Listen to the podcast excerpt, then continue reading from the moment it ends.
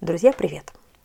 Мы все оказались с вами в ситуации, когда прежние опоры рухнули. Как было не работает, а как будет еще не ясно. Поговорим сегодня о том, как продолжать во время кризиса, как не потерять смыслы и веру в себя, как жить дальше и расти. Для того, чтобы вернуть себе равновесие, нам необходимо сделать две вещи. Пережить утрату и выстроить новые опоры. Пережить утрату означает позволить себе все чувства от осознания того, что как раньше уже не будет.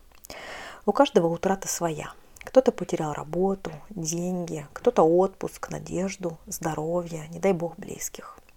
И проживать это свое горе личное, если хотите, обязанность каждого. Никто не сможет прожить наши потери за нас.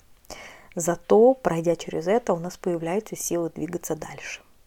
А для этого стоит вспомнить, а на какие смыслы мы опирались, а сохраняют ли они для нас свою ценность. А дальше важно выстроить новые ориентиры, чтобы позволить себе жить и расти. А для этого поможет внутренний ресет. Нам полезно сменить картинку перед глазами и позаботиться о своем бережном окружении.